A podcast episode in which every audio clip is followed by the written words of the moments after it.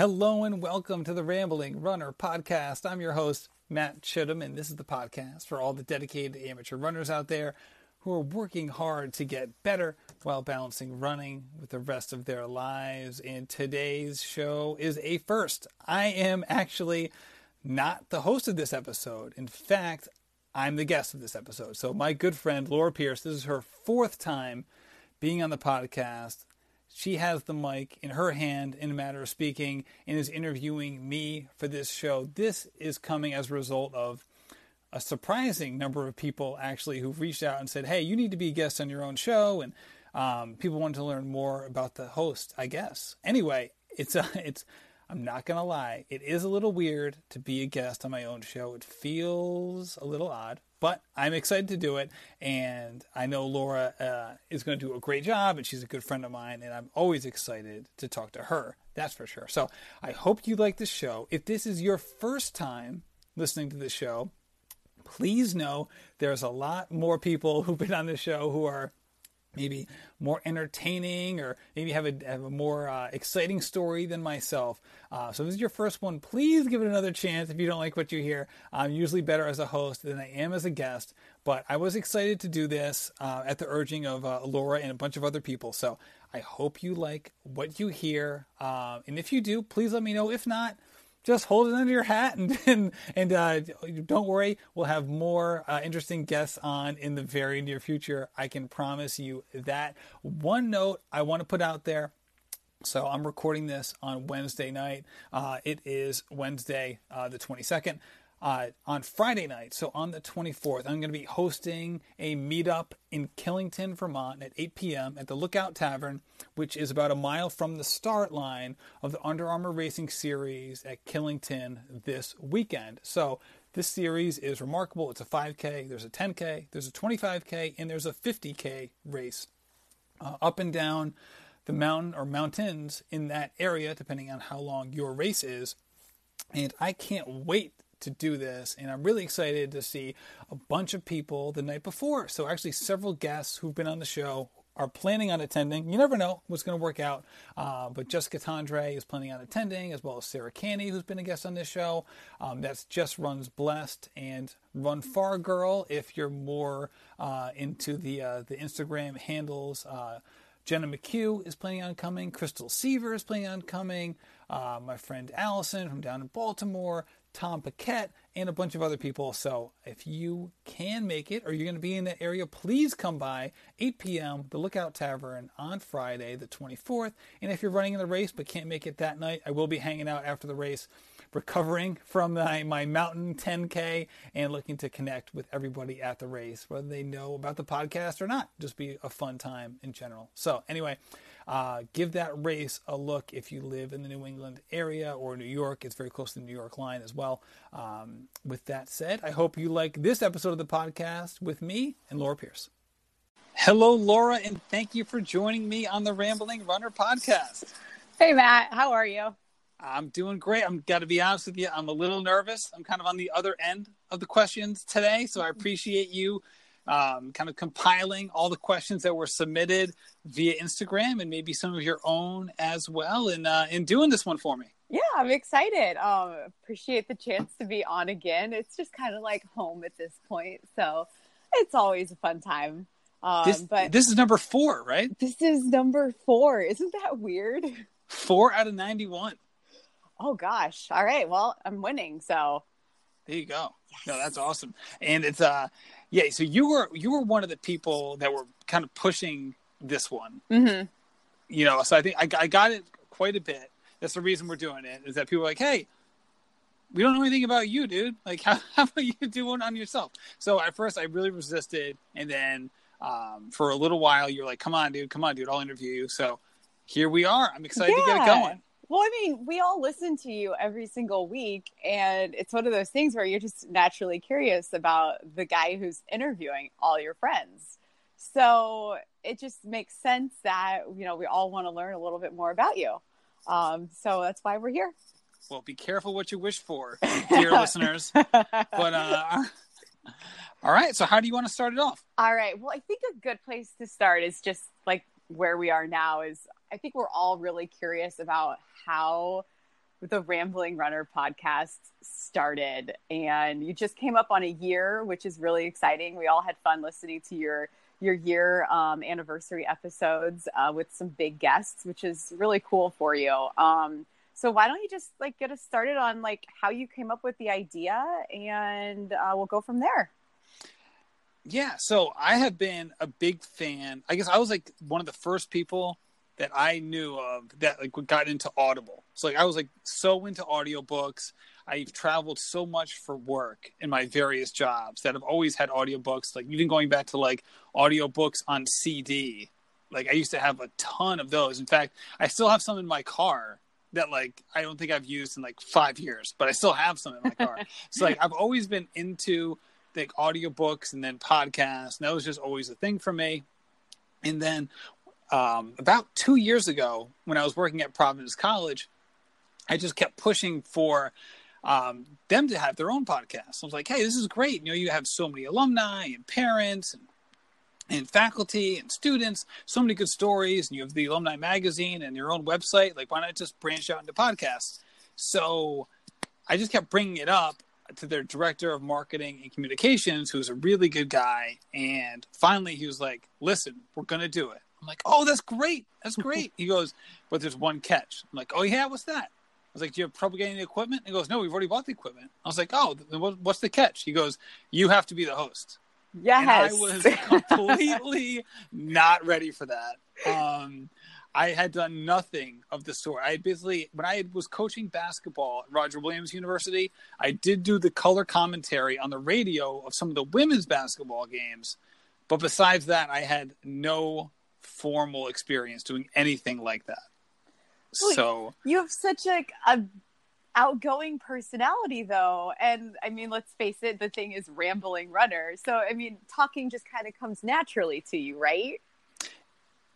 Uh, in a matter of speaking, I know it's a bad, I know it's a bad word choice considering the question, but I mean, if I, if you like say had gone to like high school with me or something like that, it wasn't that I was shy, but I wasn't like the biggest talker either. I was kind of like right in the middle, mm-hmm. and I would say that that's pretty much persisted, uh, unless like it's for my job. Like if I was so if I was coaching, you know, I was pretty talkative, like in practice, or if I was recruiting somebody, I'd be talkative.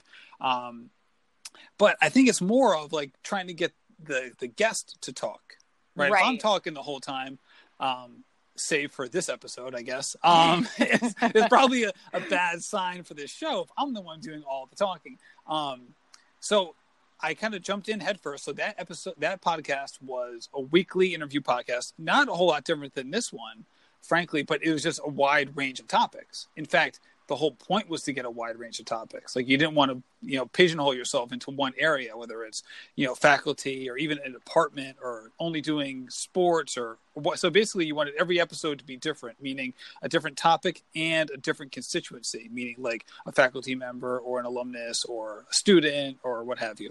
So I did that for a year, and then I had had Anch- the Anchor app, which I use to record the podcast. Mm-hmm. I was mm-hmm. aware of it because it came out originally as like an audio Twitter, is what it was. And I was kind of messing around with it, but it was kind of useless basically because you know you wouldn't know what was in someone's little audio Twitter recording until you heard it. So it was wasn't very like um, it wasn't very convenient, and it really just took up a lot of t- a lot of your time.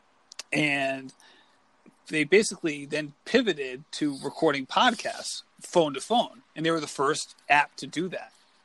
And at that point, I just jumped at the chance to create my own podcast because at PC we had like a laptop and we had all these all this equipment, we had a producer and all this stuff, which was really useful but also necessary at that time. Where the Anchor app made it uh, much more user friendly. And as the app has developed over the course of the past year, the audio quality has gotten better, and the phone to phone connections have gotten better. And it's um, I'm able to edit in the in the in the app now, and it's just made it very useful for me, and also cuts down on the time. So I'm able to do two podcasts a week and have still have other parts of my life functioning reasonably well reasonably so, well, which is reasonably well. a good thing. we'll get more into that later because I think we're all curious how you how you balance it all. But tell us about like your first podcast. What was it even like? Like finding who was your first podcast? Oh man, this was a great. So like I was I'd gotten into like kind of posting about my running or not even posting but like following people doing running stuff. Yeah. Uh a year and a half ago. I think it was like one of those like all right, um it was like January, February. I started getting into Instagram and then just kind of branching out from there. And so I started getting into it. And then I um as I decided when was I, I decided I wanted to do the podcast, I basically sat on it for like a month and a half, and I um at that time I was like, all right, I knew from doing the Providence College podcast that I wanted to line up the guests beforehand. I didn't just want to go into episode one, get a guest, and then look for a guest for episode 2 mm-hmm. So I mm-hmm. wanted to lock down like three or four guests in a row, so I got a little bit of momentum. So I also had some experience noticing that like there's certain people who you can get a feel for that they'd be good in that setting, like pretty gregarious people who are, you know, not not afraid to share themselves or be vulnerable, things like that. So, I basically found what I thought to be, and, and it proved very true, to be the perfect person for episode one, and she agreed right away, which was so nice. It was Shawana White. Oh, I remember that episode and she was great, and I was not. she was she bared with me. It was like a 24 minute episode.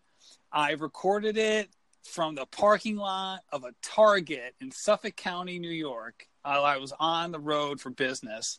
Um, it was like the worst audio quality imaginable. I wasn't that great of a host, but it was a starting off point, and you know, as I, as I tell a lot of the guests before we record, like the goal is not perfection. The goal right. is just, you know, to have a good conversation and to get your story out there. And um, hopefully, I was able to do that. And uh, but no, but she was she was great, and we've talked on and off since then about getting her on there again to actually, you know, doing it doing a good job this time. Well, they've definitely evolved past 24 minutes. So um, I think we, we all know that. Uh, sometimes they you know, it, it's the rambling runners. So sometimes it's always like fun to have ones that are like longer than an hour. It keeps you engaged. And I always like tend to pause and then come back to them just depending on where I'm at in my work day.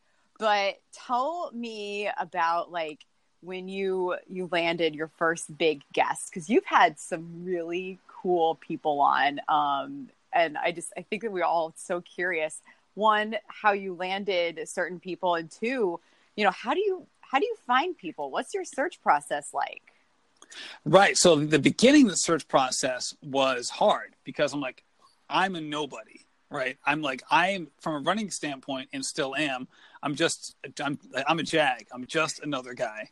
you know, I'm like, I'm no different than a lot of people. So there was nothing unique about me personally and because the podcast was new, there was nothing unique about this show. The one thing I had going for myself was that because I had the Providence College podcast on my resume, mm-hmm. I was mm-hmm. able to say, "Hey, I did this thing for a year. I'm starting my own running podcast." But like, let people, I think, set people at ease about the fact that like I wasn't a beginner host; just the show was new.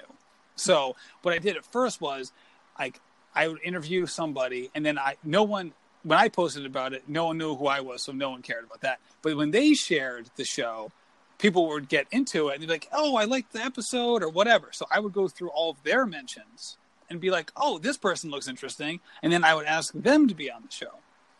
So that's how I got guests early on. That way, I didn't have to explain what the show was because they already heard it.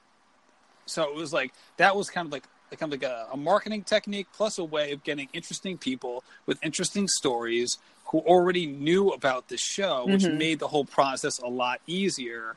Um, so that was the key for me. It was like, you know, getting people with interesting stories and people who are willing to tell those stories in a long form format. And not everyone wants to do that. And some people just aren't comfortable doing it. The hard part is if people don't tell you via social media about those things, about the parts of their lives, well, then you have no way of knowing. Right. Unless you're unless you're friends with them in some other context, or if one of their friends drops a dime on them and says, "Hey, you really should talk to this person." So basically, I'm always putting out requests like, "Hey, if you know somebody, let me know." And I've acted on a lot of those. And other ones, it's just a matter of like me scrolling through social media, looking to see, so looking for like, say, you should see how many posts I've saved on Instagram. I've saved like thousands of posts, been like, oh, this one might be good, and like, and then try to extrapolate it into a guest. Um, it's hard for me to say like a big guest per se. I, You I, had Nick Simmons. that was a huge guest, but you want to know what? So Nick Simmons was one of the best 800 meter runners in America for like a decade. Right. That was the least listened to podcast that month. Really? Well, I mean, there's something to say about that, right? Because we're a community of just runners and friends, and you want to listen to your friends' stories and you want to hear more about them because the reality is with Instagram, and as, as much as I absolutely love it, there's people on there that I mean, I am really great friends with, and I'm sure you are too, that I will likely never meet in real life um, just because our, our paths might not cross. So I actually can I, I can actually relate to that a lot because you're more interested in in what your friends have going on than a celebrity.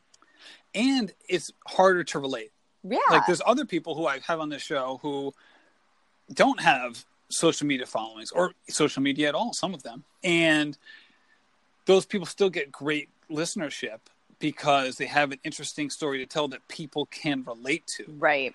You know, and I think Nick Simmons does too, but also he's been on a ton of podcasts, right? Like you don't need to listen to my podcast to hear his story. You can listen to a dozen other shows. And that's the whole reason I started my podcast. I was like, I love the podcast that that um, talk to the pros. I listen I have subscribed to three of them, in fact. But they don't need another person doing those. You know, they got that that, that corner is well manned. Like if half the podcasts interviewing running professionals all of a sudden stopped tomorrow, there would still be plenty. Right. So they didn't need another person doing that. So that's why I started this one to kind of talk to and about amateur runners. Like the Nick Simmons one was, I thought was fairly unique because I was the first person to interview him when he announced his last race. hmm I was the first. He announced that on a Thursday morning. I interviewed him an hour later, and then that interview dropped 12 hours later. Gotcha. So that was the first media to do that. Um, so that was fairly unique. But I would say, in terms of ones that people like really kind of gravitated towards, the ones around CIM, I think were were interesting. That kind of got me a little bit more listenership. Mhm. I think it was interesting. It was like um, Kimberly Clark Underwood was one of them. Um, and Amanda Cruz, bunch- right? Amanda Cruz. she was a, one. she she was a little little later. Oh, then Alyssa later, was in there. Uh, Maria Betancourt was in there.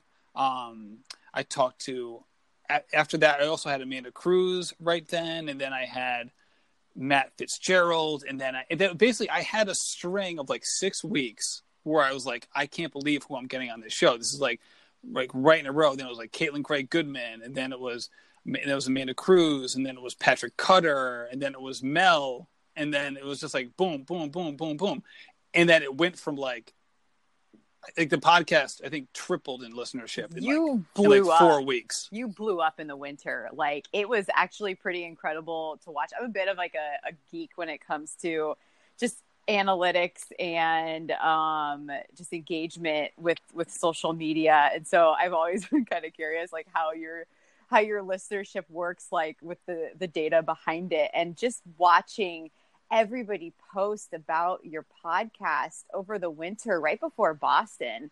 Um, it was incredible to see how much words spread amongst our community with um, with just everybody listening to it. So you you've just experienced tremendous growth over the last six you know six to eight months alone. and part of that too was because some of the first guests were really good but no one knew about the show yet Mhm. so when people like say like someone say someone they knew about was on the show so say if patrick cutter was on the show or matt fitzgerald or amanda cruz you know or kim came on the show and like they brought you know certain people to the show who never heard of it then they're like oh look alana coppelson was one of the guests like she was like episode six and then it was like, oh wait, Jen Rhines was a guest. She was like episode four, and she was an Olympian. You know what I mean? So Yeah. it was like I had these people who I'd interviewed, but at the time, no one was listening. So I think people went back into the catalog. I see it every day now. Like, like last week, Amanda's episode had 500 listens. Oh my gosh, I interviewed her in January. that's crazy. so like people so when so when I see like the stats, it's not just like people say pick up say say this is someone's first podcast listening to the Rambling Runner. Hopefully it's not. Hopefully you've listened to better guests before this. But say this is the first one that someone's listening to. Oftentimes what happens and the stats show it that people will then go backwards. They won't just like wait for the next one. So all of a sudden you'll see like these binges. So like Yep. when I had um Victoria Philippi was on. So as run as run for PRs. She runs so she was on and she pumped out the episode. She like shared it with a ton of people and then it got a lot of listens that day. But then like got a lot of listens for the whole next week. And it was all tied back to that because people started re-listening to old episodes or listening to the first time to old episodes. hmm So all of a sudden you saw this spike where it was like a Sunday. It was like, wow, I got 5,000 downloads today. That's so random. Like I don't, I didn't release an episode today, but it was all because of people coming to the podcast and then going through the catalog. It's like I said, it's just been incredible to see the growth of it all. And I think we're all curious, like, obviously it's going to stay within running um because it's the rambling runner but how do you see it evolving in the future Lately, I've been a little bit more willing to talk about difficult topics. Um, I knew that was always where I wanted to take the show. I've just been self conscious about my own ability to help a guest kind of bring that story out. hmm So, you know, the, the obvious one that comes to mind is Sam Gardner right um, you know, who was, uh, you know, who, who, you know, terrible things happened to her on a run. You know, she was raped on a run and uh, was held against her will in the woods for hours and hours. And then, you know, by the grace of God, um, you know, she was she she got away. Um, like she she she contacted me and was like, "Hey, I'd like to be on your show. This is a story I want to tell." And I was like, "I am not ready to tell the story." I was like, I told her, I'm like, "You're right. This story needs to be told." But like, part of me was like, "Let me go call my other podcasting friends so they can tell it for you," because I am not, I I can't do the story justice. And I reached out to a bunch of my a bunch of a bunch of people, a bunch of friends, and you know some of the, some of the people who followed me on Patreon as well. And I said, "Hey, this is a." Sam had been pretty open. She'd written a blog post on it. I'm like, this blog post, basically, this woman wants to tell the story that's written in this post. Like, I don't think I'm up to the job, but I want to hear you out. What do you think? And a bunch of them were like, "You've got to do this." And then James McKirdy, my coach, um, was like very open about it. He's like, "This is going to be the best episode you ever do. Like, you've got to do it. You've got to do it." And I I don't know if it's my best or not, but it's not about me. You know, it's about Sam and she. Right. you know, and I think a lot of people took a lot from that episode. It might not have been like the most entertaining, but it might have been the most impactful. I 100% agree with you. I mean, it, and I mean this in the nicest way is like if that story had come across in like the beginning of you, you know, starting the podcast, you you wouldn't have known what to do with it. And even at this time, like you've grown so much though, um, as an interviewer that you you were ready for it. Like just to give you like a little bit of a confidence boost, like you were ready for it, and it was just such an impactful podcast, and especially with what news broke today when we're recording this with with Molly Tibbetts. I mean, it is just it is such an important topic for even especially female runners to address being safe while running. It's it's terrifying. So you you definitely came out with with one of I would say that's like top 5 for me of of, of the podcasts of yours that I've um, listened to over the year, last year it was just an incredible story. Um, uh, I can't even, yeah. yeah, I mean, and, and, and to make a direct comparison, I had an interview at the end of December with Liz Farrow, who started a nonprofit in Cincinnati area for kids, you know, with, with who live in troubled lives and who've been sexually abused. And I, I was really excited to have her on the show. She was wonderful. I was not, I was not then what I am now as an interviewer. Yeah. And if I could do that episode again, I would. I don't think it was bad per se, but I was too afraid to ask follow up questions. I was too afraid that I would sound naive or that like I would come across in a way that wasn't understanding. And I think that was being a little too hard on myself, but I think I was just erring too much on the side of caution. That I basically let her tell a story and I didn't ask any questions about the difficult parts of her life, or not as nearly as many as I could have that would have maybe brought more text, you know, kind of like context to the story. Yeah. And, and textualized it in a way and you know, just had a conversation about it that was non-judgmental, but just a way of just kind of expressing it. And um, yeah, I think it, it, just comparing those two episodes, I think it's night and day, and it had nothing to do with the guest. Like they're both fantastic people, and Liz is very loquacious, and she would have talked for four hours if I was, you know, if I had, you know, if I was a good enough guest to make that happen. I mean, good enough host to make that happen. But it was, um, but yeah, it was, it was, it was an obvious comparison point for me. That's for sure. But like other things too is like mental health is another mm-hmm. one. Um, spirituality and religion is another yeah, one. Yeah, the the thirty one hundred. Um, it's the thirty one hundred movie, right? Yes, exactly. That was he. I forgot his name. I'm so sorry, but yes, yeah, Sanjay Rawal. Yes. Oh my gosh, I listened to that at work, and it was it was just like this blissful part of my day listening to him talk about just the spirituality connected with running and i was just it was such a turn for you because when it when it like popped up uh, that you had a new podcast, it was like, wait, what is this? Like this is this is brand new for Matt. Like I don't understand what's going on. I don't know this person or this movie or this this whole run, but it was such a cool new direction that you had gone in. And so it's fun to see the evolution of this. I think other things that I've um other ways we can go to is different ages. Mm-hmm. So I basically stayed I think Alana Coppelson was probably the youngest person I've interviewed. She's 25 or was 25 when I interviewed her. Um, but for the most part, people have been like between 30 and 42. I think Jonathan's 46, so maybe he's you know maybe he's, he was like with the oldest for a while.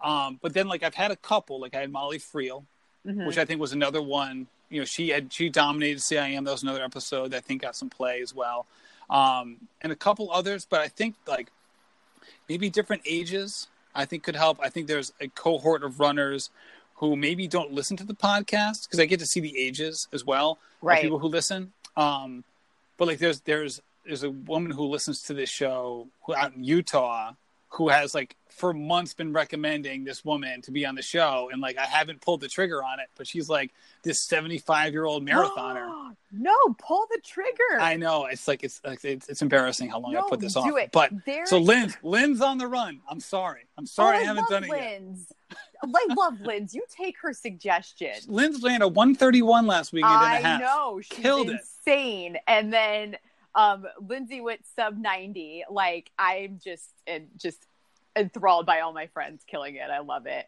Yeah. Um, yeah. But back on topic here. So I think it. I think we all want to know. You know, we all want to do this until we're 80, 90 years old and on our deathbed. So of course we want to know what a 75 year old marathoner has to say. That is fascinating. Pull the right. trigger. Or like that guy George, who the last 25 years has run the Mount Washington race, the last 45 years or something. Mm-hmm. He's 91. Just like, like I, don't, yes. I, I, mean, I, I don't know him, but I've had some people be like, "Yo, you got it. Like, you if, if you get if you if you can get an iPhone in this dude's hand and he can hear you, like, you got to talk to this guy." That's not me talking. That's literally a quote from someone who contacted me. Um, so, so uh, save your comments. But um, yeah, so I think that that's another one too. And then you know, I think the other thing too is that um, everyone's story can be is is different by definition and i think part of that too is me making sure that i can bring out the hurdles that people have gone through in the episodes right. so like even if all the topics are the same exactly what people have gone through is different and how they tell it is going to be different so i think there's that as well there's been times where i've struggled with diversifying the show mm-hmm. um, in a variety of different ways. I think there was one stretch where I think like I had like 12 out of 13 straight podcasts were women. Yeah, we kind of dominate a little bit. I've, I've noticed but, that. but part of that was like happenstance. Like I had like one podcast, the audio like didn't record. It was like, all right, what are you going to do there? I had two where like there was just like crazy situations, so they had to cancel the last minute and they just postponed till later in the year. And then just like you know, again, it's just like, hey, you get people when you get them, Right. and over the long term it balances out. But in the short term, I had some guys were like, hey man, like any any testosterone coming up in the near future, or is there going to be? This is going to be all women from here on out. oh my Um, gosh. so you, know, you get that, and then you have like again, diversity is like one of those words that means so much it almost means nothing. But like you know, because there's so many different kinds of diversity. But I think that's important. You, you that you touch on all of those, all the different kinds, but not for diversity's sake. You do it because you want to have interesting stories, and the you know the more interesting the stories are, the better the show's going to be. And I think that's that's the point is that you want you want the whole the whole podcast to be about dedicated amateur runners that have an interesting story to tell. And if you can have the more of those, the better.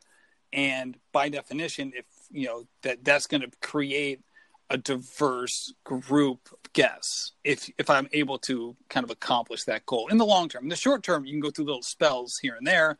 But I think you know if you take it over a six month, twelve month span, then you look at it and say, okay, how did this work out from a guest standpoint?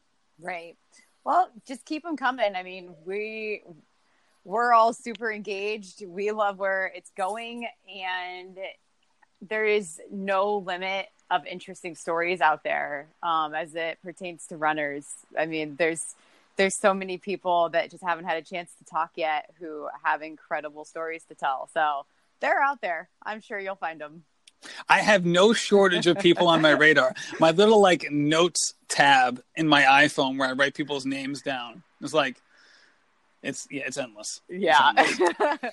well, let's take a turn here. So we've we spent some time talking about the podcast, but I think we all want to hear more about your origins with running in in general. And I wanted to kind of touch on something that was on um, your Instagram. And I we all know that you played basketball and you coached basketball, and you posted a throwback at Vassar and it said, I never became the player I could due to injuries, lack of dedication, and inconsistent effort. And then you talked about how you've tried to channel that presently through running. So I think that's a good place to start is kind of with your basketball background and then how you've transitioned that into the present. Yeah, I, you know, I was one of those guys who um I wasn't going to get I wasn't going to become a good athlete on talent alone. Um and it was all about like basically my uh, my production as an athlete was 100% correlated to my sustained effort. No doubt about it. It was never just a function of pure athleticism or talent or anything like that. Like I mean, the, the, the kind of the normal definition of talent. Mhm. So that's what it was all about for me. And, and I've always been of the opinion that if I had committed myself more as an athlete when I was, say, 16 to 22 and done all the things I should have, or, um, you know, just basically said, I, I'm going to, I'm going to reach my potential then I feel like I would have had a very different athletic career. And it pains me to say that because athletics was such a big part of my life. However, it just I just didn't I just didn't do enough. I didn't reach my potential and it was one of those things where it was very frustrating at the end of my senior year because like I then got like this weird injury my senior year in my hand that basically didn't allow me to extend my hand, like you know, shooting motion, where like Oh. all of a sudden your wrist goes like past basically like where, where where the follow through would be. Mm-hmm. I wasn't able to follow through. I had like multiple cortisone shots on the outside of my hand, and all this stuff. It was like this random ligament injury, and like or tendon injury, and it was basically like. No, every doctor was like, "I don't know what to tell you. It's just weird." It's like, I guess it's overuse. I don't know what to tell you. So, it was like this weird thing and i'm like oh i feel so cheated. Like i just it never it never ended up happening for me. And i had a very similar thing in high school not injury related but like i kind of got eclipsed by some underclassmen as i was as a, as a senior and it was no one's fault but my own. It was completely my fault and those were all good kids who worked hard. I had no ill will towards any of them. But it was like again senior year kind of bummer. And it was um it was in terms of like my own my own production i should say. And I look at that now and say, hey, is that I don't want that to be this like red line that goes through my whole life, this like connecting thread of like unaccomplished, like basically like of potential unrealized in Right. various endeavors. And that worries me because that's kind of been, I feel like, uh, a consistent theme in my running as well for a variety of different reasons. And that's why I posted that is that like that's that's one of those things that I worry about, but at the same time I have a hard time. Um, I feel like some people are just one of those like they see what they need to do and they just do it. Right. And maybe that's oversimplification. Maybe their inner monologue is much more fraught with the back and forth. Um, you know, the angel on one side, the devil on the other. But I feel like I'm like everything just feels like a struggle sometimes to like get to to improve and all that stuff. And I'm like, oh, I just I know I can do it. I know I need to do it. I know I just need to like do all of these little things that will, that will add up to a big thing but it just hasn't happened yet and uh, in any of my athletic endeavors and i would like it to happen with running and i'm de- and i want it to and I, I think it will but you know i can also say that i've never accomplished a race goal period you full stop. There's never been a race.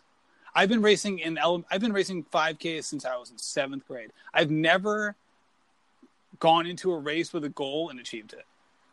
And again there's a, a ton of factors that play into that. Every race is different yada yada yada. But it's like one of those things where you're going through like all right screw goals man. I'm, I'm done with goals. I'm, I'm done. I've been doing this for 20 years with the goals. I need to stop with the goals. I need to just run. Um, and uh, yeah, I'm obviously this is, that's a little tongue in cheek, but it's, uh, it's it's one of those things where after a race you're like, oh goodness gracious, why do I keep doing this to myself?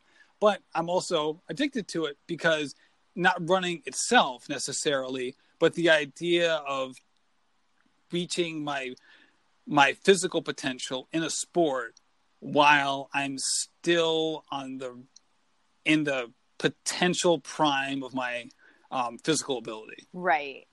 Right. It's it's that thing of like I, I post a lot. It's because you can. Like you you can you can still get out there and do this. And so why wouldn't you try? And I'm very conscious of the fact I'm 37. Not that that's a negative right now, because it's not. You know, I'm not like racing the 100 meters where like my age would be a factor. But I'm also aware of like, hey, like it's great that Jonathan Greenwald and Heather Schultz like achieved PRs in their 40s. Um, as someone who hasn't gotten a PR in eight years, I like I don't, I'm not I'm not like gonna put all my chips on that bet. So I want to like, you know, reach my potential sooner rather than later. I don't want to just assume I'll get there at some point.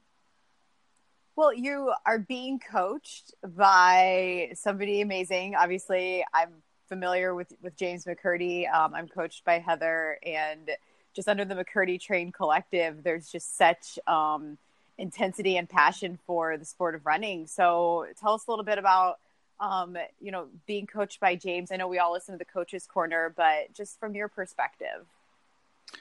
Yeah, so being coached by James is great. He's like he's very proactive with the communication, which is funny because it's like I forget he has like this big life of like other people he talks to. Like it feels like I'm the only one he course he like corresponds with. Like that's like how it feels.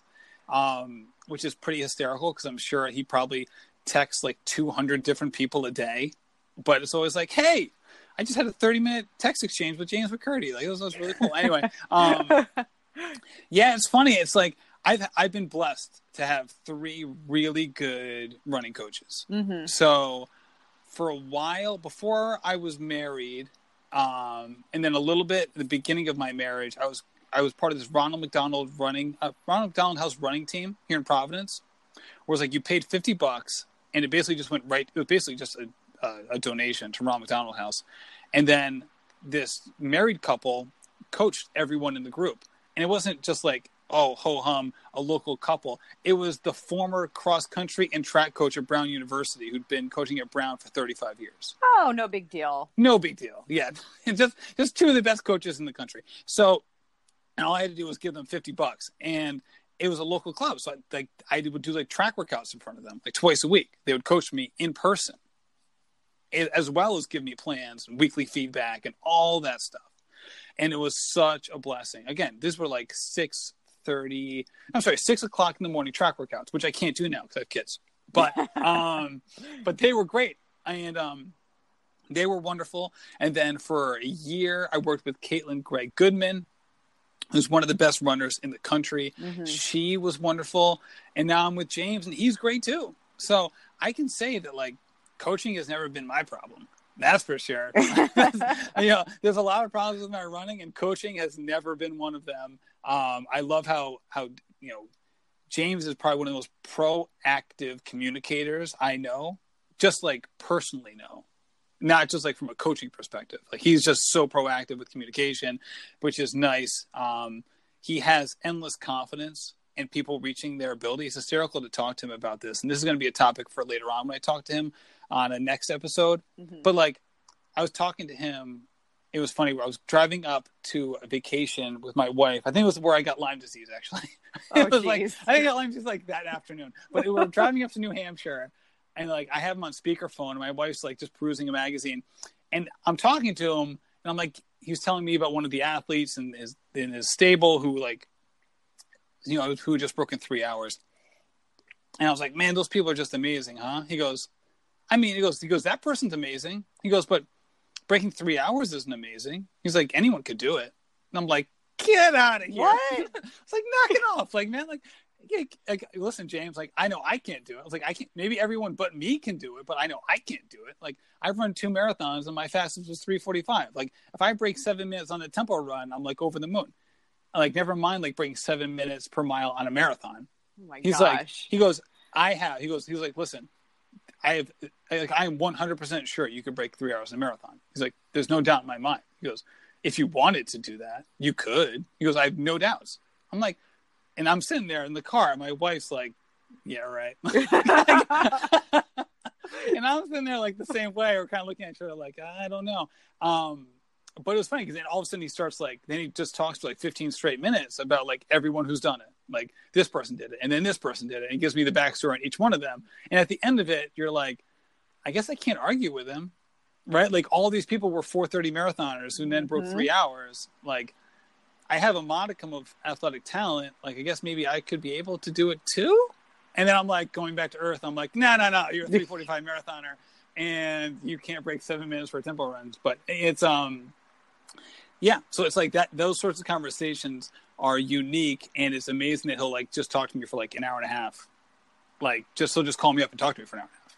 And that it's was, like that's a very unique experience. That was one of the questions that came through um, from your instagram stories. Uh, the the name is really long. It was from uh, nighthawk 24601 but do you plan to run another marathon anytime soon? No. What? The answer oh, no. is no and and Nighthawk, you know, four six nine seven two five one. Um, I will say not that, right at all. Yeah, I know. so it's uh, the reason is I I cherish my family. I guess is the reason. Like mm-hmm. when I when I was marathon training, I was engaged. I think the second time I was engaged, the first time I wasn't, but I was living with my wife at the time and we were engaged.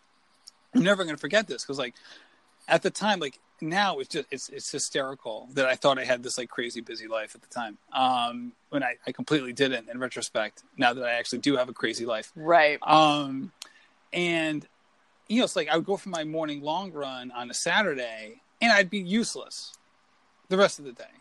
I'd be completely useless, and I'm like, I can't do that now. I just can't. And like, and like also even on weekdays, I think about it like I can I have an hour and ten minutes max to run right. on a weekday, and that's if I leave the house at four thirty. Oh, it's so early. I get so, like, early, but that sounds like just really early. So that's if I leave at four. I'm, I'm literally walking out the door. It's four thirty. I'm in by five forty. That's the latest I can be in the house, and that's tough. Like that's hard to sustain for the long term, because even then, even in that situation, I had an issue this spring where like my lack of sleep came back to bite me. Mm-hmm. I like I was ha- I was not doing my job at work. I like I, I like completely melted down. I like was short with everybody. I wasn't a good parent. I wasn't a good employee. I was completely drained. And like I forget the the, the, the formal word for it, but I just I basically had gone a year sleeping five hours a night. Oh, that's so unhealthy. And it was. It was completely unhealthy. But but I had this trade off. Because it was like, all right, well, but if you want to run forty miles a week, that's what I have to do. Right. Well, that, that's not true. I can go to sleep earlier. I but I do have to wake up at four. That's that's a non-starter um, in terms of like, all right, if you want me to run forty miles a week, I have to wake up at four. That's the deal. Now I can go to sleep earlier, but um, but that's the trade-off. So that's uh that's one of the things. So it's hard for me to imagine running a marathon if running a marathon and doing it well requires me to run a lot more miles than I'm currently running. Right. You're going to be up in the 50, 60, 70 range. And that's just such a time commitment. And and who knows? Maybe James, maybe St. James will say, "Hey, no, you don't have to do that. If you run 40 miles a week for two years, then you'll be ready." Right. And maybe and maybe that's true. I don't know. I'm, I've never I've never had the conversation with him, so I can't say that. But if he did say, "Hey, yeah, for you, you would need to run 60 miles a week," it'd be like, ah, oh well. I guess I'll stick to these other races. So basically, the shorter distances make Matt a happier person, a better person, a better it might person. Be a better. It might be. A, I like be the- that. yeah. so I'm always curious. Like you do so much. Like you have this huge career. You're a parent and a spouse and a runner, and then you have this on top of it. Like I am one of those people that completely just thinks like I mean I have a kid and running and, and career, but I'm always just like and and like and my family, but I'm always like, oh my god, I have so much going on. And that's just one kid. Like I don't understand how you balance all of this. Like how do you do it? Well, I don't balance anything. Um, I, I, you, you you get a lot of help, um, and you know, so like my wife works really hard, and you know, like she is she she's she's a saint. Frankly, Aw. you know, she does a lot of stuff. She she, you know, as, as hard as much as I do in a day, she does more. Uh, I can say that without a question. Um, I live across the street from my in-laws. It's literally everyone loves Raymond. I think they live like all we need is a zip line from my daughter's window to their front door, and I think we, would be all set. I we, like so they're over all the time. They're helping. They're just involved with the kids. My mom is very is is around. She lives 30, you know twenty five minutes away. She's around all the time. We have so much help. We are very very blessed, and it gives me a little flexibility, but also like you know, I just I have you have more time than you think too. Right. It's just how you spend it. Again, there's nothing wrong with sitting down and watching Netflix at night if that's your jam. Like if like that's if that's what makes you happy at the end of the day, if you just need to chill out and watch some TV with a glass or two of wine or your favorite beverage, fine. If that's gonna if that's gonna center you for the next day, do it, my friend. But I guess this is what I do instead. Is that on the nights, you know, after my kids go to bed, I do the podcast. And that's just how it works for me. So, uh, you know, my wife gets to watch, I don't know, how long does it take to watch all of Grey's Anatomy? I feel like she's on like one, month three right now, going through all of the episodes. But like, she can watch as much Grey's Anatomy as she wants because I'm in the basement doing the podcast. So, um, you know, I think at night and on weekends you have choices, but especially especially at night. And this is just how I choose to spend my night uh, a couple nights a week. All right, I, I can get behind that. Also, it just it takes a village. It does take a village, and you have to like it because there's some nights where you're like, I don't want to do this. You're like, I am not in the mood to talk to anybody. Never mind talking to somebody for an hour and have it taped for people Right. to listen to. But it's a lot like running. As soon as you start, it, it just kind of works itself out. And by the end, you're like, I'm so glad I didn't put that off. I like that. I like that uh, comparison. That works. Um, so let's get into some of the the questions that that um, people submitted on Instagram because I don't want to keep these untouched. So Rachel underscore runner, who I actually I run with. Um, she lives in my area and we're part of the same running group. um, wants to know what your favorite workout is during training. My the shorter the better in terms of the in, in terms of the interval distance. So I I am like for me, I always was a big fan of like you know 100s and 200s. Oh, like, like, like again, I never run 100s anymore at all. Occasionally, like I'll just like throw it in there at the end of a workout just to see what I can do.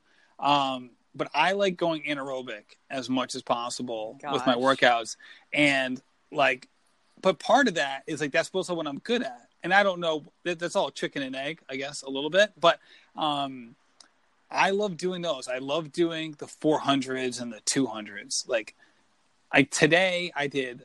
Uh, my workout that James put me through today was was 1600 meters and then 1200 meters and then three times eight oh my gosh. and like all all at basically my most recent 5k pace roughly so i did like 628 pace all of Mhm. them so even the 800s were 628 pace Okay. and like i knew the minute i saw that i was like these 800s are not going to be a problem at all.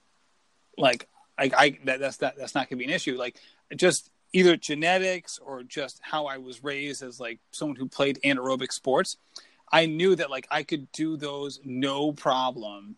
And like you know doing a 312 800 it's not a te- it's, it's not an indicator of my fitness. It's like i could do that 30 pounds overweight not having run very much. Like that's not bragging. That's just like how i'm built. Yeah. just like just like doing a five mile tempo run if you saw like me doing 800 meter workout and then you said what could this guy do for a tempo run? You'd be wrong. Whatever time that you think you'd be wrong. Like i'm going to run a lot slower than whatever number that came into your head. And again that's another just part of like that's just me kind of like battling you know my genetics and how like i've just worked out in the past so Yeah, we, we all have our strengths, right? Like, I Yeah. mean, for for me, I'm the exact opposite. You give me the more distance, the better. I need time to build, and and more time to push. You give me a 100 or up to like an 800, and I will just bawl my eyes out, like because I'm just so, that terrible at them. Like, I I just I'm not a track person. Um, I'm I'm adapting, but I have Nice. so much respect for you guys because I'm just not great at it. Um, but Right. working on it. So props to you. Well, like, like, like, say, like in high school, like when I ran track in high school, like I never went to practice. I would always play like street hockey instead, and I would just go to the meets. And like, I think again, this is these aren't like world, these aren't like unbelievable times, but it was just like, it was just kind of like it. This is just kind of the athlete I was back then in terms of like I was much better at the shorter stuff. So like, like in high school, like my 400 time was like a 55, and like Oh I could, like, God. and like like I could like you know like and I did like the long jump and the high jump too and like I could dunk a like I could like I you know for basketball like I could dunk a kid's basketball and I'm I'm five nine so like I could like I had like a little bit of explosive ability but like at the same time like I just so I just kind of like always stuck to that so I didn't I didn't really build up the other parts of like my aerobic capacity and stuff like that I'm just over here like your 400 time was a 55. I get so excited if I hit like an 80. Like that's insane. well yeah but it's also different when you're like 17 Yeah, all right, I'll give you that. okay. Again, but that, Um, but that's, but that's, but, that, but that's not like amazing for that age group. But it was just like, still, but yeah, but I mean, like you know, so just it was just You're that's just how I was as an athlete. you're not slouching. Like that's still that's still pretty awesome. Um okay. Anyway, back to the questions here. So um Mrs. DET 51212, what is your favorite race distance? Oh man, that's the thing. I hate racing. God, I hate it. uh, you know what? That that's so hard. It's um, I do five Ks the most. My favorite race though is the Nooseneck 18K. Um, it's in Rhode Island. It's the day after Christmas at 11 a.m. and it's the hardest course in Rhode Island. It's like this crazy hill that you have to run, and it's also like this crazy hill you have to finish up oh, and it's because it's 11 a.m. the day after Christmas, and it's always like horrible weather. It's so it's like it like self selects for crazy runners, and like there's no registration. You literally come in and you put your name on like a clipboard, and then they hand you a, a, a they hand you a number, and then you just go. And everyone there is people of all abilities. There's people who people who run that who've won like the New Bedford Half Marathon, which is a huge race around here. Thousands of people go to it. You know, the people who win that, you know, they run sub seventy and like the people people like that will run this race, and you'll have people who run like 12, 12 minute mile pace will run this race, but they're equally dedicated. These are all just crazy people, and that's my favorite race, easy, because it's like the hardest race around. It's like, it's also like this the people who would be on this podcast are the people who would run that race. You know what I mean? Yeah. So it, it's just it's like the coolest thing, and um, so I guess my favorite race distance is 11.2 miles, the, the, the Nooseneck 18K. Thank you for throwing that conversion in there because I was going to ask, and then I knew every single like Canadian who listens is just going to like roll their eyes. Essentially, all three, all three of them that we all, all can name by name. All three of them. Okay. Um. Next question from our girl Karen. Uh, how about a run? Wants to know if you're still on the sugar diet. I am not, Karen. Much to your delight, I'm sure. Um, Back on it, yes. I join the dark side, Matt. It's it's so much fun. I haven't I haven't reverted back to my old ways, uh, but I'm not on it as strict as I was before. Um, I probably should be frankly. Um, but no, I'm I'm not all the way all, I'm not all the way on it, but I am I, I'm eating consistently better than I was four months ago. That's and important. part of and part of why I did that was to show myself that I could and to like break my sugar addiction, which is real. That's not like that's not euphemism. I, I am addicted to sugar. Oh no, I am 100%. Like I relate. I just happen to be one of those people that has like a weird level of self control for the most part. But I think balance is important, right? Like you're going to drive yourself crazy if you don't let yourself have just a little something every now and then. Yeah. Yeah. And and the problem is that my little something usually involves a drive through where there's other things being purchased as well. So it's usually not just the sugar that's affecting me. It's like, yes, I will have that salted caramel shake and the Whopper Junior and the nuggets. Yikes. Well, exactly. Yikes is, yikes is the word. Yikes is the better. word. okay, from uh, from six, uh, or run the six. Who is your dream person to interview? I saw this. I, I, I try not to look at any of the uh, the questions. Mhm. I didn't want to be like too prepared. Um, I did see that one, and I'm like, shoot, man, I don't even know. I don't even know. Um, if I had, if you, you put a gun to my head, you say you have to answer it. Yes. I would say it's probably Kara Goucher, which is so random because this is an amateur running podcast. but I would say that for this reason. I love what she's doing with the Confidence Journal. I love what she's doing with her retreat, where she basically it's it's about amateur runners and what amateur runners go through. And I think the conversion of her ability as a as someone who's been at the pinnacle of her sport who at the same time seems to identify as much with her peers as with those who follow her as a Mhm. fan i think is very unique. And i like the podcast that she's been on. I listened to mario fraioli's yesterday that and i listened to ali feller's or fuller's i think it's ali feller um ali on the run show two weeks ago. And they both did a great job. But i feel like if i could I would want to dive more into the retreat, which I don't think she's really talked a whole lot about on podcasts, and more of the confidence journal um, from an amateur, not an amateur running perspective, but to really dig deep into like the tell me more about issues, like exact examples of when it's been a problem, exact ways that you've dealt with certain things, and, and you know, and really done a full deep dive into both of those because I think it'd be interesting to hear how not only why she's interested in these topics that are pretty general, but how she's able to relate to people whose running experiences have been very different than hers. We got to make this happen. I need to hear all of this. Who knows Kara? Like I'm trying. I'm trying.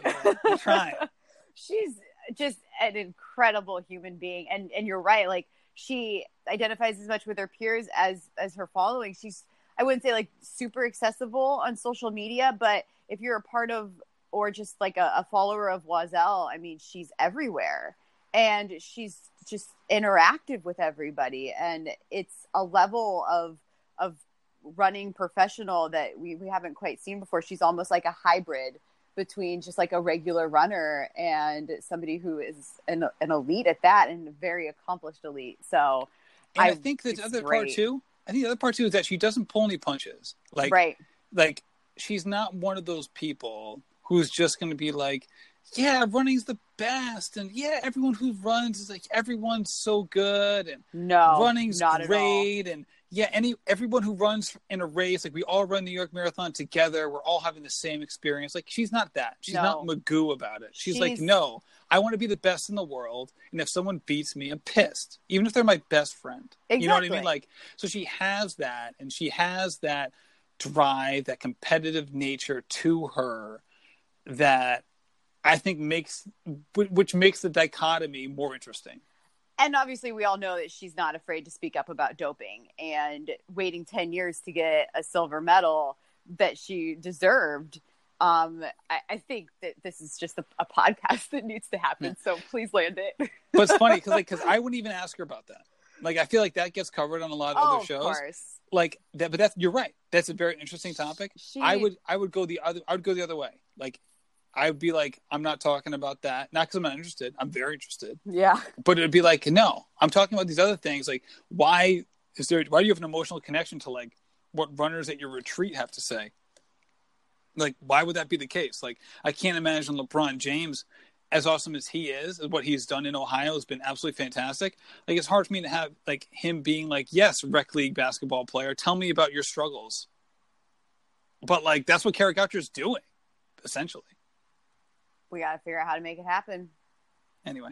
Anyway. Okay. Um, where are we at here? Okay. One last question, and I cut off the person. I'm so sorry. Are there any other runners in the Chittim fam? Well, my kids love to run. I will say that. So my son runs every night. Um, he he he runs the dog around the block. Oh.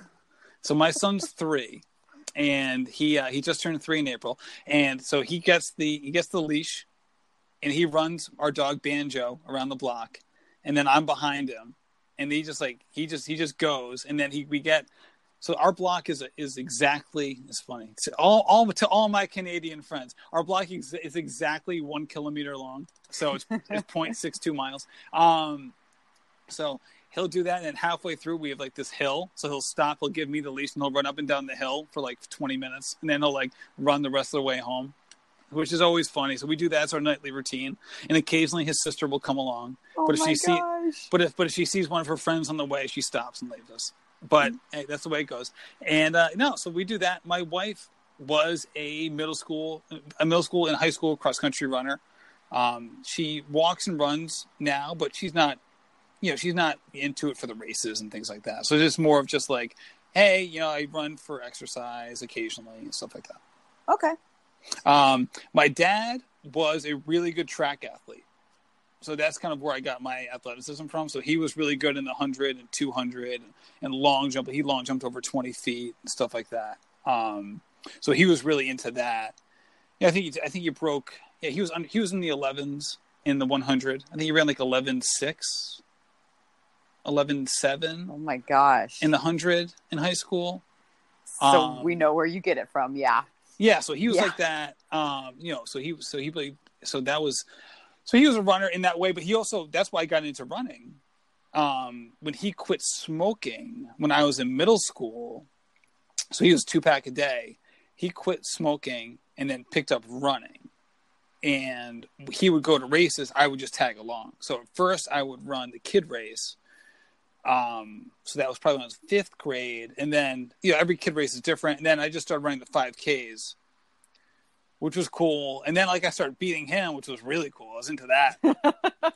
as a kid, you beat your dad in something. It's like, That's a oh, big this deal. is great. Yeah. So I was like, you know, so like I was doing pretty well too back then. So I was like in eighth grade, and I would like come in around like pains me to say this because I'm still in the same time range. Um, I would come in at like you know like 20, 35 or 20, 45 and things like that. So I got I got into it a pretty young. That kind of like stepped away from it for a little bit. That's for sure. Back in like my late teens, early twenties. But you're back at it now, and that's the important part. There you go. Yeah.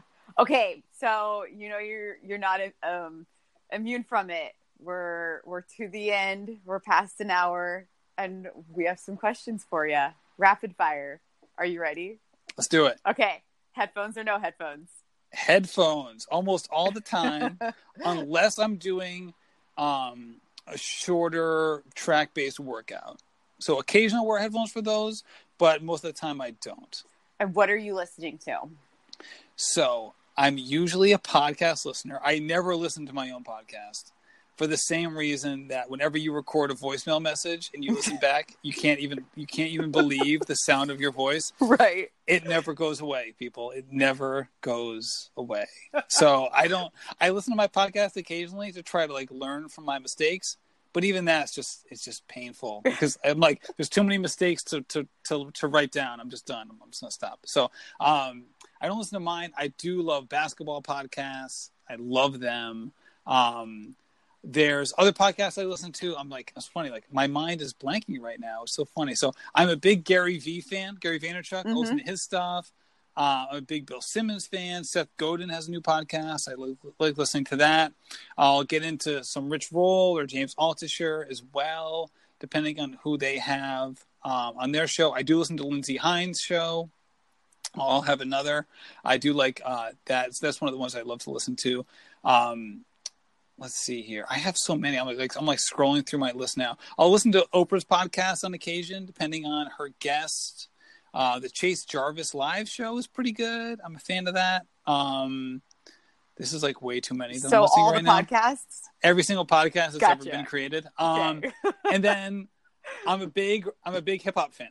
So if I'm listening to music, it's always hip hop. Always. Always. Okay.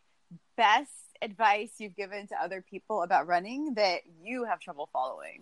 all of it. Every single advice. Every single talking point. No. um i it's funny. I i would say it's um not focusing too much on the short term.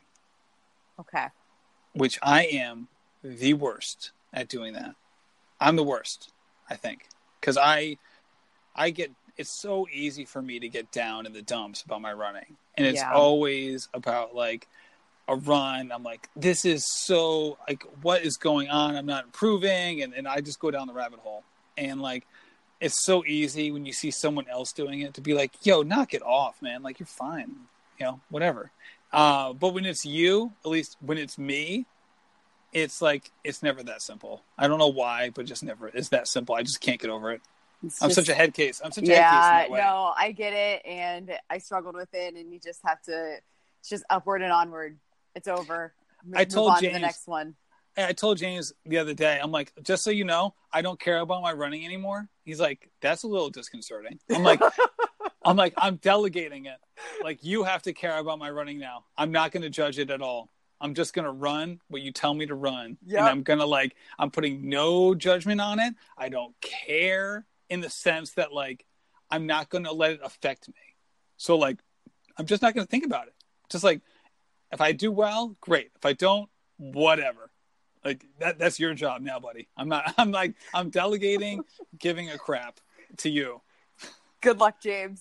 Um, i was like because because because this is like becoming is is is it was negatively affecting my running right. Like caring too much about my results was affecting my results. It was like it was the opposite of what was supposed to happen. So i just need to stop. That was that was a good thing to do. Okay. Who motivates you as a runner? shoot man. Everybody who beats me everybody who's faster than me motivates me. It's like i'm one of those people. I'm super competitive. Um so like i can i can stand in awe of someone who has like done a remarkable turnaround in their running life, but unless they're beating me, they're not motivating me. But like Right. someone who I don't know and have no context, if I'm like that person just beat me, like oh man, like I just can't like that. That's it. We're we're going at it. So um, so yeah, I mean that happened. This I ran two races this summer, and I got beat at the finish line by this dude. And then, like in my next race, he was there, and there was like only like hundred people in the race. I'm like, oh, I'm this guy. I'm go. I am going for that guy. And it was funny. He was like the last guy I passed. It was like going up this hill at the end of mile two, and I passed this guy, and I was like, I am not. You will not pass me. And I ran like the last mile, like full out, and it was like such a motivator for me.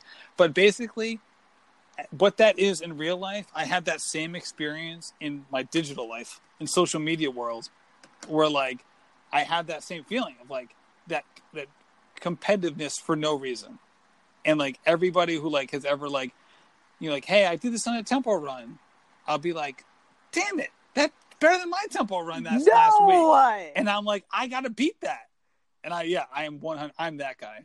we yeah. are all on our own journeys.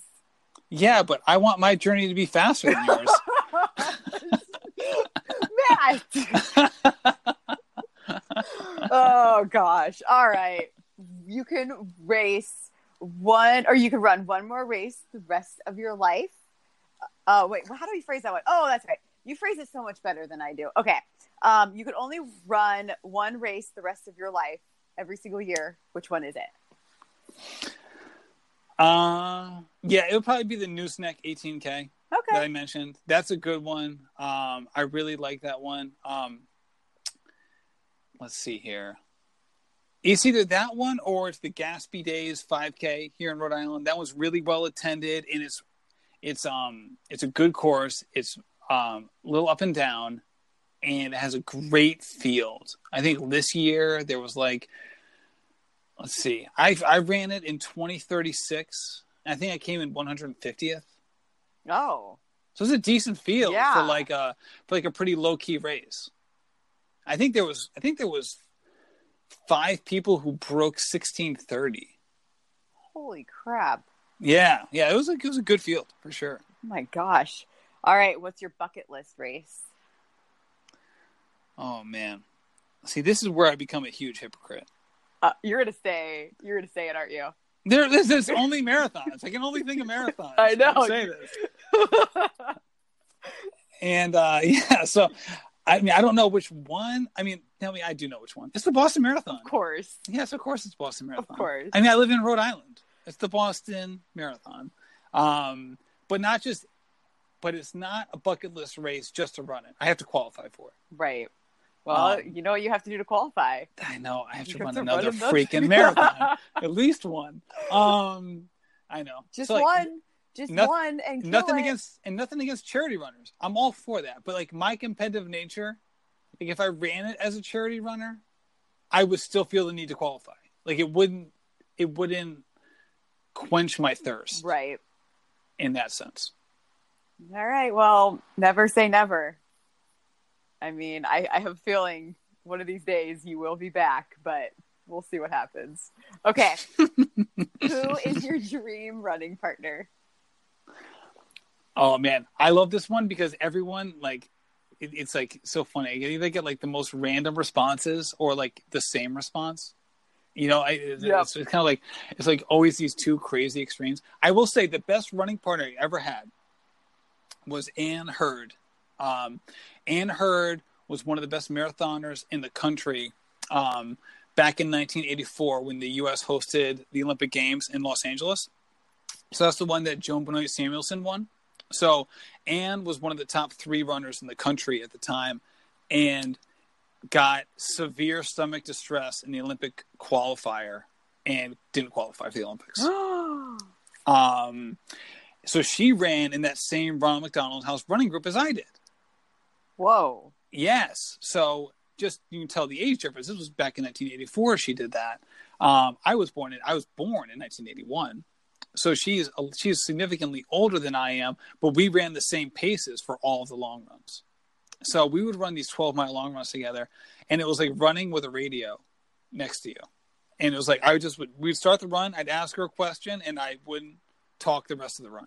She would just talk, and it was great. She would like just you know everything she was like the quintessential rambling runner. She would just talk about all these crazy things. And it was like so amazing because she had all these life running stories. And like you know like she got she like hurt her hip. So she like dedicated herself to like the rowing machine to get to get her to keep herself fit. And then she like did this crazy like indoor i think they called an erg. Basically it was an erg contest it's indoor erg contest for rowing machines? Yeah that's what they call them i don't know. Right. but um and she like won it. She wasn't even a rower. She like rowed for like two months.